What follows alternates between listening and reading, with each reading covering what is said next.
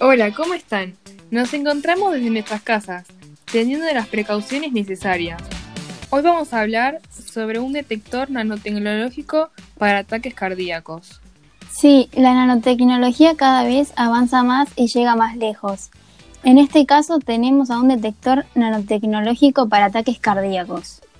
En este ejemplo le colocan diminutos chips nanosensores que detectan cuando una persona va a tener ataques cardíacos. De esta manera, las personas que sufren de alguna enfermedad que les pueda ocasionar un ataque cardíaco están más protegidos. Una de las enfermedades que puede causar es el estrés.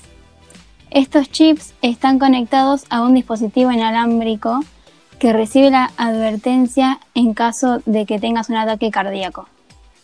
Si te llega esa advertencia, tenés que consultarle inmediatamente a tu cardiólogo personal. Bueno, ¿cuándo aprendimos el día de hoy? Gracias por estar. Y por escuchar este podcast que nos interesa a todos.